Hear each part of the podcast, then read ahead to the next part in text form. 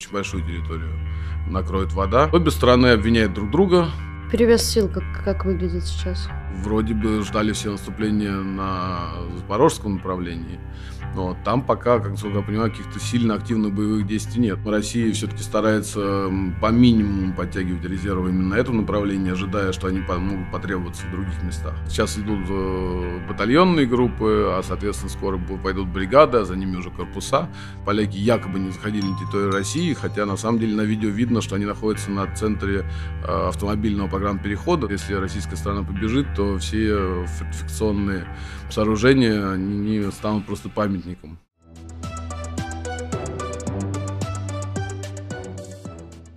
Всем привет, это подкаст «Что нового?». Меня зовут Надежда Юрова. У меня в гостях Георгий Александров, военный обозреватель «Новой газеты Европа». Обсудим э, разрушение плотины Каховской ГЭС и катастрофу в Херсонской области, ситуацию в Новой Таволжанке и Шебекино, а еще контрнаступление, которое уже, возможно, началось.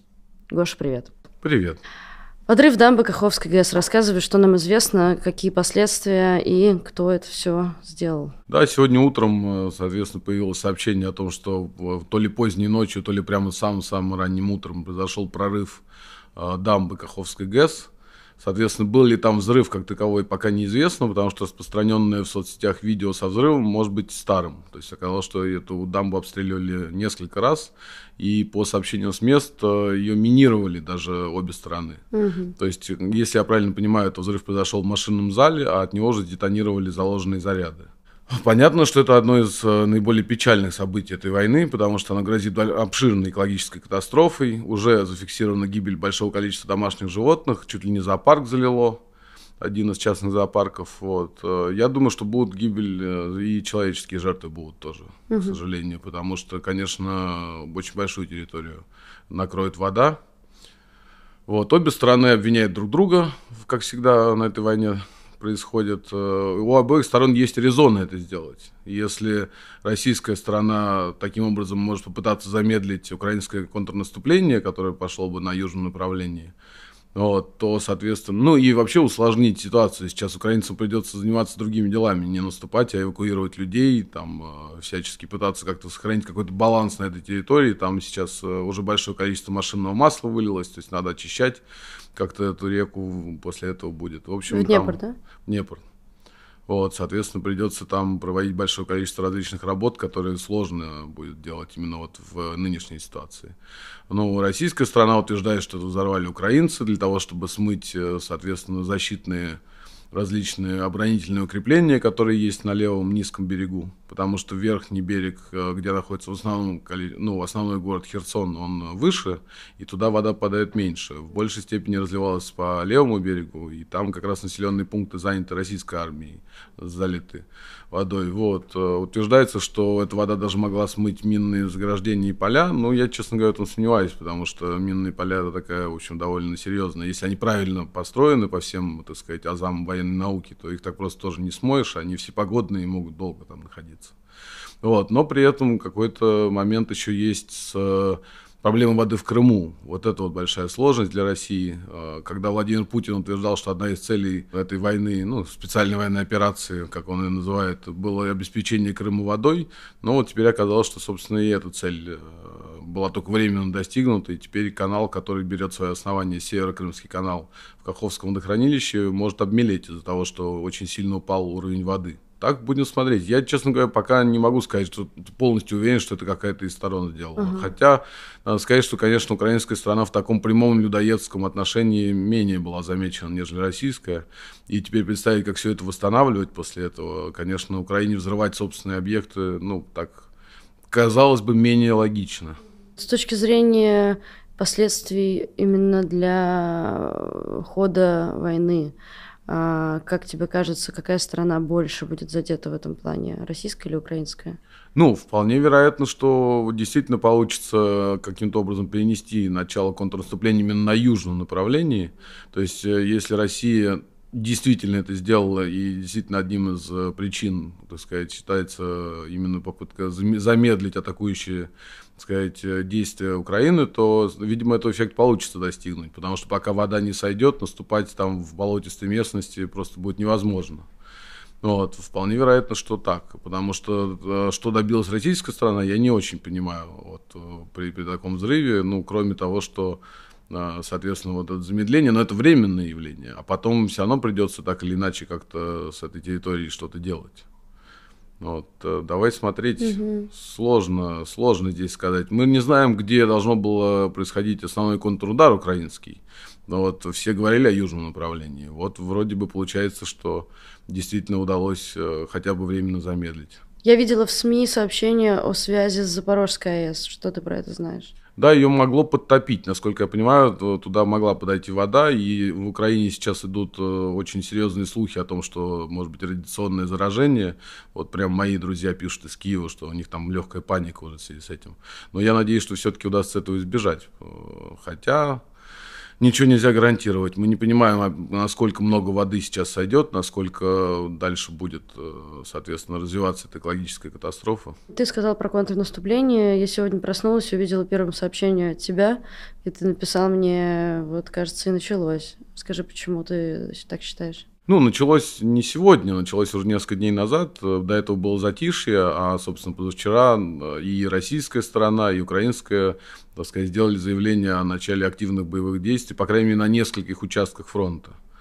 То есть э, под Угледаром э, пошло, так сказать, пошло наступление страны Украины. Правда, не, не сказать, что оно какое-то серьезное, массированное. Скорее, это похоже на разведку боем. Но поскольку мы в этой ситуации не ждем от Украины какого-то концентрированного одного удара в одном месте, то есть как это раньше были большие танковые прорывы и огромные массы людей, входящих туда, вот, мы ждем как раз э, подобных действий, что на всей линии фронта будут прощупывать э, российскую оборону, и там, где будет найдено слабое место, туда, видимо, уже и будет нанесен основной удар. Но вот эта работа началась, плюс к этому идут обстрелы глубоких тылов российских, э, были обстрелы Бердянска порта, были обстрелы Мелитополя, Мариуполя, в общем, э, логистических центров, э, складов боеприпасов и э, горюче-смазочных материалов. То есть понятно, что все это звенья того самого большого наступления, которого все так ждут. Но Украина же не объявит, что вот сейчас мы начинаем, да, то есть получается, что мы можем следить только за тем, что происходит. Под единственное, что вот я увидел, какой подтверждающий данные страны Украины, это Анна Маляр, она замминистра обороны написал о том, что под Бахмутом, э, насколько я понимаю, на южных э, окраинах идут наступательные действия довольно активные, и, по ее словам, Украина добивается успехов. Но при этом надо сказать, что российская сторона выкатила совершенно фантастические данные о том, что они уже, значит, разгромили все, что только можно было в стороны значит, России разгромила украинские войска, там какое-то более полутора тысяч погибших, якобы 28 сожженных танков, из которых 8 леопардов, 3 французских э, колесных танка и 109 бронемашин они уничтожили. Но никаких фотографий, ничего, то есть фотографии единственные, какие есть, это поле с действительно брошенными несколькими бронемашинами украинскими, но это, конечно, не идет ни в какое сравнение с тем количествами, которые российская сторона так радостно рапортует вот, об уничтожении. Понятно, что этого просто физически не могло быть, потому что просто не было такого масштаба боев в этих местах, чтобы погибло полторы тысячи человек. Это должна быть такая небольшая Сталинградская битва. Даже, как не хочется суи произносить, э, Евгений Пригожин э, над этой новостью, так, в общем, можно сказать, поглумился и сказал, что фантастика предложил посчитать, как всегда, на круг, сколько уже Россия уничтожила неприятеля. И по всем расчетам получается, что, конечно, уже вся украинская армия по два-три раза должна была, угу. так сказать, остаться в земле. Угу. означает ли то, что сейчас происходит вот эта вот разведка боем, то есть, значит, мы думаем, что все, все, это уже первые шажочки, а Украина готова к этому чисто технически. Ей пришлось, ну, какая-то часть оружия, которая должна была к ней прийти. И поэтому они начали, я правильно понимаю? Да, практически все вооружение, по крайней мере, по словам экспертов. Вот э, есть израильский военный эксперт Давид Шарп, с которым я очень люблю общаться, он хорошо разбирается в ситуации. По его утверждениям, практически все вооружение, которое Украина должна была получить перед контрнаступлением, уже пришло. Угу. Возможно, какие-то небольшие поставки там, зенитных комплексов, еще что-то будет э, делано, но это уже свыше того, о чем э, изначально просил, э, так сказать, командующий ВСУ Залужный. Фактически и бригады натренированные, и все ждут вот того момента, когда все должно начаться. Вот. На данный момент технически Украина, насколько я понимаю, из того, что ей было обещано, все получила. И теперь вот, собственно, мы ждем, как это будет использоваться. Друзья, напоминаю вам, что если вам нравится то, что мы делаем, нас можно очень просто поддержать. Становитесь спонсорами на YouTube или подписчиками на Boosty. Ссылку мы оставим в описании к этому видео. Спасибо. Давай к Белгородской области перейдем. А, с Шебекина хочу начать. Э, правда ли это, как говорят в некоторых СМИ, самая горячая точка на территории России сейчас? Ну, на территории России конкретно, да. Ну, Шебекина и окрестности. Вот. Что там происходит, расскажи. Ну, насколько я понимаю, во-первых, э, там идут серьезные обстрелы, причем с обоих сторон. Я не могу сказать прямо на данный момент, но то, что происходило в течение нескольких дней. Потому что когда туда заходили, соответственно, силы русского добровольческого корпуса и легиона Свободы России, то их пытались оттуда выбить, в том числе при помощи артиллерии российские войска. Вот, а Украина поддерживала заход э, этих подразделений со своей стороны при помощи РСЗО. То есть были обстрелы градами, о чем, собственно, признавался сам э, РДК вот, рассказывая о том, что вроде бы удары были нанесены по отделению внутренних дел, а на самом деле попали они, насколько я понимаю, в общежитие. Ну, и то, и другое, и та, и другая сторона совершает, на мой взгляд, военные преступления, потому что обстреливать населенный пункт при помощи неизбирательного оружия, это, в общем, такое дело, как бы, конечно, ниже любой критики. Вот. Вокруг тоже многие населенные пункты обстреливаются, соответственно, там есть село Муром, в котором тоже есть э, серьезные повреждения, есть, э, ну, вот все, все населенные пункты вокруг подвергаются этим обстрелам. Там возникла серая зона, как э, объявляет губернатор Гладков, э, нет реального понимания, что, например, новые талажанки не, не понимают они, что там происходит, и нет, нет там сейчас ни российской власти, ни, ни, насколько я понимаю, украинской, потому что украинские вот эти вот, не украинские подразделения, а подразделения российских добровольцев, воюющих на стороне Украины, они, соответственно, видимо, оттуда уже вышли, но населенный пункт находится под артиллерийским контролем Украины, и попытки войти туда российских войск пресекаются пересекаются именно украинской артиллерии и РСЗО. Угу. В общем, ситуация там, конечно, крайне непонятная, запутанная. Там еще осталось какое-то количество людей. А вот расскажи пишут. про людей. Ну, там, насколько я понимаю, в этой новой да. Талажанке, э, да, осталось около 100 человек. Э, они не хотят или не могут эвакуироваться. А было сколько? Там было большое количество людей, там что-то несколько тысяч человек жило, может быть, там до пяти тысяч. Их сразу эвакуировали или как обычно? Ну, тоже, как всегда, кто-то уехал сам, там же была страшно неприятная история с как, эвакуацией Шебекина детей в летние лагеря. Расскажи. И оказалось, что несмотря на то, что было заявлено администрацией области о том, что все это будет делаться, соответственно, на, на началах совершенно бесплатных, оказалось, что с родители собирали деньги за то, чтобы эвакуировать этих детей. Вот, когда эта информация стала публичной, администрация пообещала все деньги компенсировать, ну, понятно, что это, в общем, само по себе попытка заработать на такой ситуации, это кошмар. Очередной кошмар этой войны. Вот, э, в Шебекине, насколько я понимаю, тоже происходят обстрелы время от времени. Сейчас там, конечно, Россия, то есть там сейчас э, российская территория, но насколько хватит подтянутых туда российских войск и сил для того, чтобы сдержать очередной рейд, если он будет со стороны Украины, мы не знаем. То есть, э, видимо, Россия все-таки старается по минимуму подтягивать резервы именно на это направление, ожидая, что они могут потребоваться в других местах. Вот, и, в общем, ситуация, конечно, печальная для местных жителей, которые там в полном ужасе запустили эту самую акцию «Шебекина – это Россия», пытаясь, собственно, людям намекнуть, что происходящее к ним... Так то это важнее, чем то, что происходит ну, на мой взгляд, да, потому что это все-таки территория России, yeah. исконная территория России, и то, те, кто там живет, они, в общем, или там, те, кто там жили, потому что на самом деле большинство оттуда уехало, они пребывают в смятении и в полном хаосе от происходящего. В общем, очень жаль этих людей, конечно.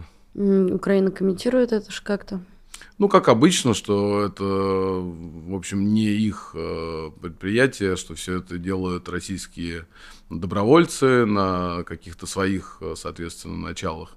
Ну, там еще произошла странная ситуация. Засветилась на одном из видео, выложенных, э, соответственно, российскими добровольцами, засветились бойцы польского добровольческого корпуса. Потом РДК даже выложила специальное опровержение о том, что поляки якобы не заходили на территорию России, хотя на самом деле на видео видно, что они находятся на центре э, автомобильного программ перехода, то есть э, фактически это уже территория России. А что это значит? Ну, участие поляков в этой войне раньше не было доказано. Не, не, по крайней мере, таких вот явных не было аргументов за это. Сейчас получается, что это участие бойцов и военных из другой страны, из угу. третьей страны. А можешь объяснить, почему именно Польша? Ну, видимо, Польша вообще очень активно поддерживает Украину. Там очень много лагерей, в которых э, производится, соответственно, обучение украинских военных. Там много очень техники. И Польша один из самых близких союзников Украины на этой войне. И, в общем, один из центров таких вот и по ленд-лизу, и по психологической и прочим видам помощи, идеологической.